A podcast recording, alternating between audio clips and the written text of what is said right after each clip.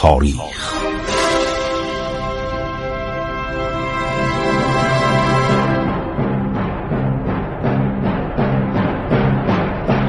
کاری از گروه جوان و اندیشه رادیو جوان.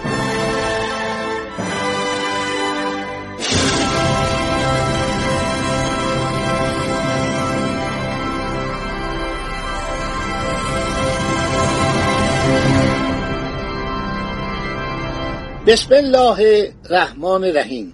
به نام خداوند بخشاینده مهربان. من خسرو معتزد هستم. در برنامه عبور از تاریخ رادیو جوان با شما صحبت می‌کنم. خب میزاخان نوری دشمن امیر کبیر.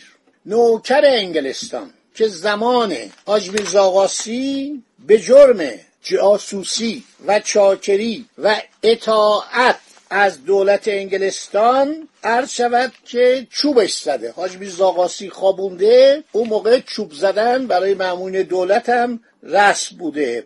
چوب زده اینو. حاج میرزا اینو میفرسته به کاشان. تبعیدش از تهران می‌کنه. عرض شود که این جناب حاج میرزا از روزی که امیر کبیر صدر اعظم میشه شروع می‌کنه تفتین و دشمنی در حق امیر کبیر. وقتی هم که ایشونو بازداشت می‌کنن و تحت الحفظ میفرستن به کاشان و در اونجا دستور میدن که ایشون رو بکشن حالا نکته خیلی جالبه. دستورالعمل شاه راجع به میرزا تقی خان نوشته که میرزا خان تحت نظر باشه هیچ گونه تماسی نگیره سربازا مواظبش باشن حق پیاده شدن از تخت روان نداره اون موقع کالسکه نبود. به ایران یا کم بود در صورت ایشونو با تخت روان میفرستن. حق نداره پیاده بشه در منازلم سعی کنید متوقف نشه و بره به کاشان. خب حالا شما نگاه کنید آقای صدر اعظم چطوری برداشته نوشته؟ وقایع اتفاقیه. پنجشنبه 23 شهر ربیع الاول مطابق تنگوزیل 1268 اخبار داخله ممالک محروسه پادشاهی. ممالک محروسه یعنی کشورهایی که تحت حراست ایران هست. مملکت فارس مملکت آذربایجان مملکت خراسان. به استانها می‌گفتن مملکت به ولایات.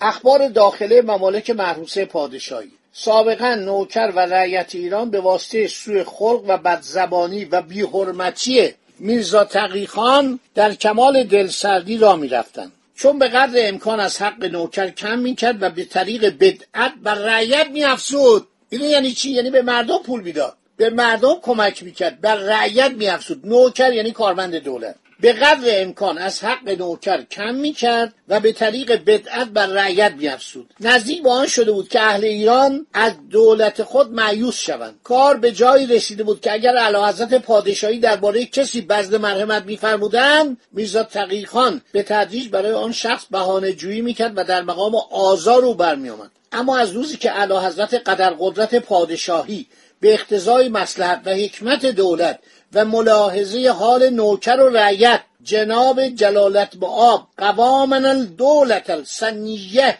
نظامن الشوکت البهیه.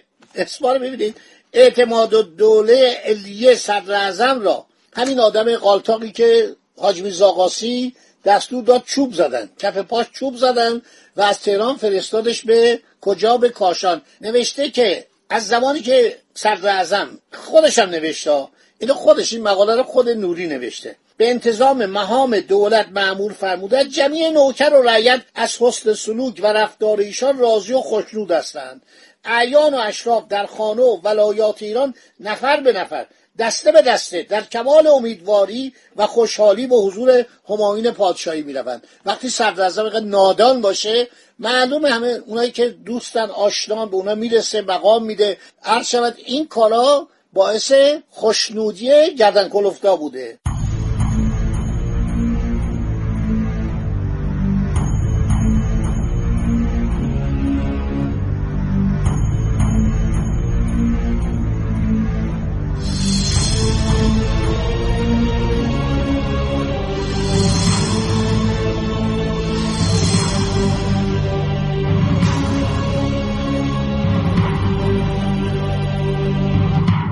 هر شود که نوشته ایشون به هر کسی که می‌رود بذل مرحمتی از اعلیحضرت همایون شاهنشاهی می شود جناب جلالت باب صدر ده برابر آن با آن شخص لطف و مهربانی می‌کنند. شونزده تا پسر داشت. همه را کرد وزیر. همه را کرد سفیر.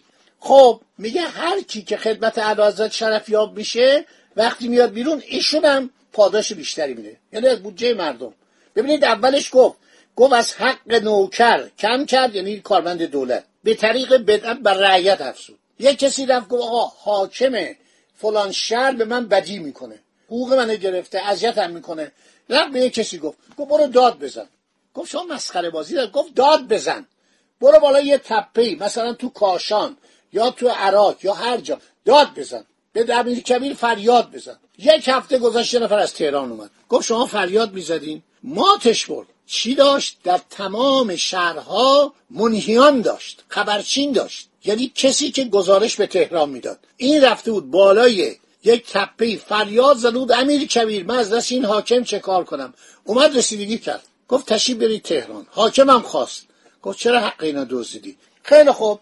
نوشته مردم خیلی خوشحال میشن مردم را به خدمت پادشاه ترغیب می‌کنن. حالا چاخانا و دروغاشو ببینید.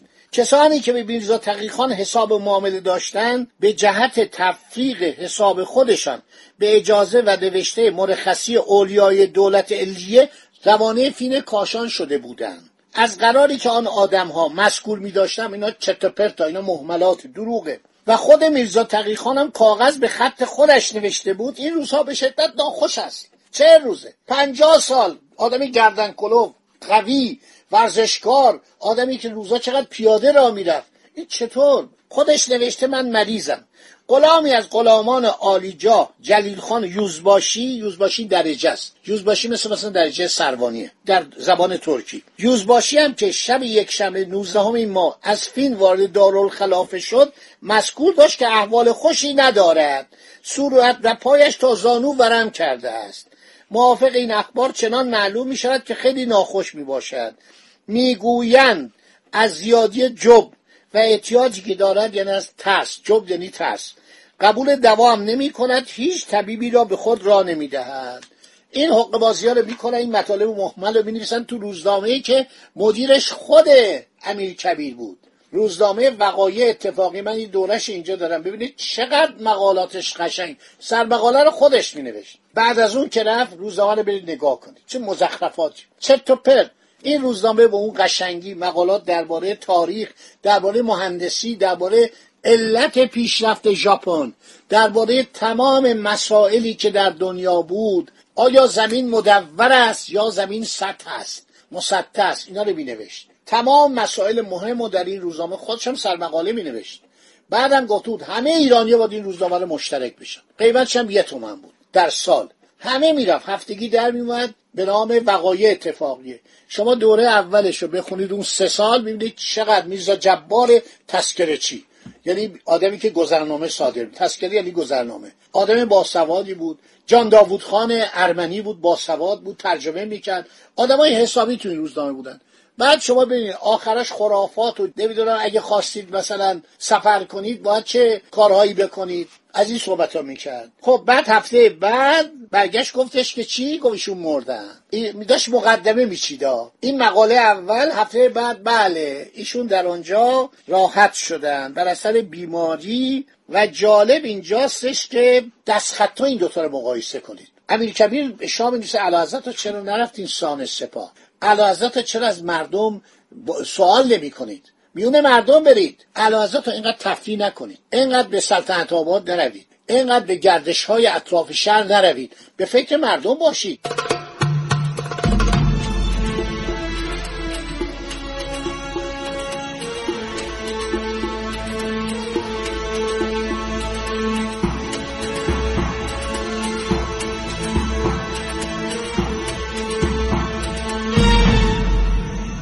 بله. تا اینجا رو داشته باشید. در برنامه بعد براتون میگیم که چطور شدیم میزا آقاهان نوری اینقدر دشمن امیر کبیر شد و کلل شیل.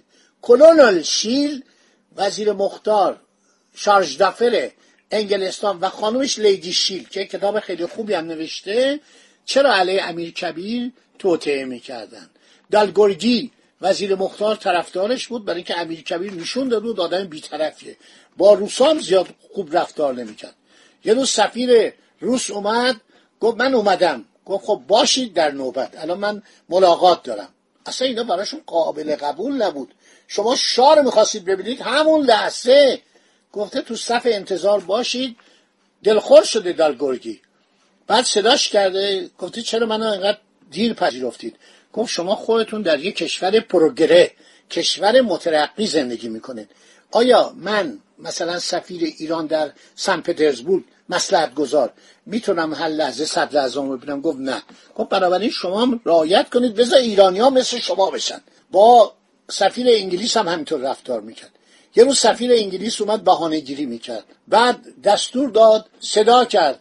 گفت آی فاطمه سلطان سفیر گفت چرا این خانم صدا می‌کنید گفت چون شما بهانه می‌گیرید امروز گفتم کشک بادمجون درست کنه که برای شما بیاد اینقدر بهانه نگیرید. لطفا دم پنجره نشینید. فردا اگر سرما خوردید گریب گرفتید بینزن گردن دولت ایران. آی کشک بادمجان می‌گفت وقتی سوالات بیخود می‌کرد درخواستای بیخود می‌کرد امیر کبیر می‌گفت کشک بادمجان این یعنی یعنی مزخرف داری میگی. وقت ما نگیر. این بیچاره خیلی کار کرد. از کسانی که برای امیر کبیر ما خیلی احترام قائلیم برای نوشته هاشون یکی عرض شود اولین نفر عباس اقبال آشتیانی. حسین مکی که کتاب نوادر الامیر رو اون نقل کرده. چیزایی که مردم درباره امیر کبیر و کارهای عالیش می‌گفتن. پیدا نمی‌کنم. تو کتاب خونم هر چی گشتم از صبح پیدا نکردم. بعدم آیت الله هاشمی رفسنجانی یه کتابی درباره امیر کبیر نوشت. خیلی زحمت کشید.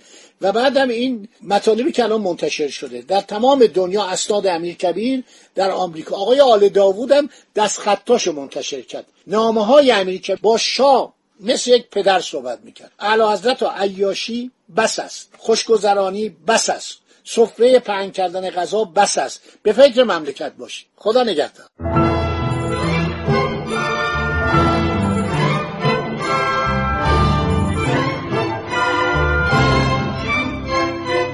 عبور از تاریخ.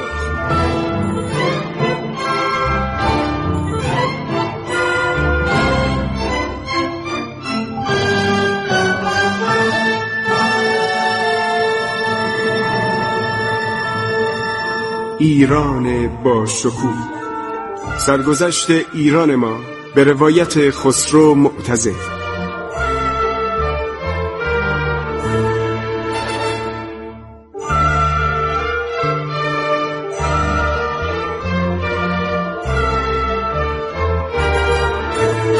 عبور از تاریخ با رادیو جوان.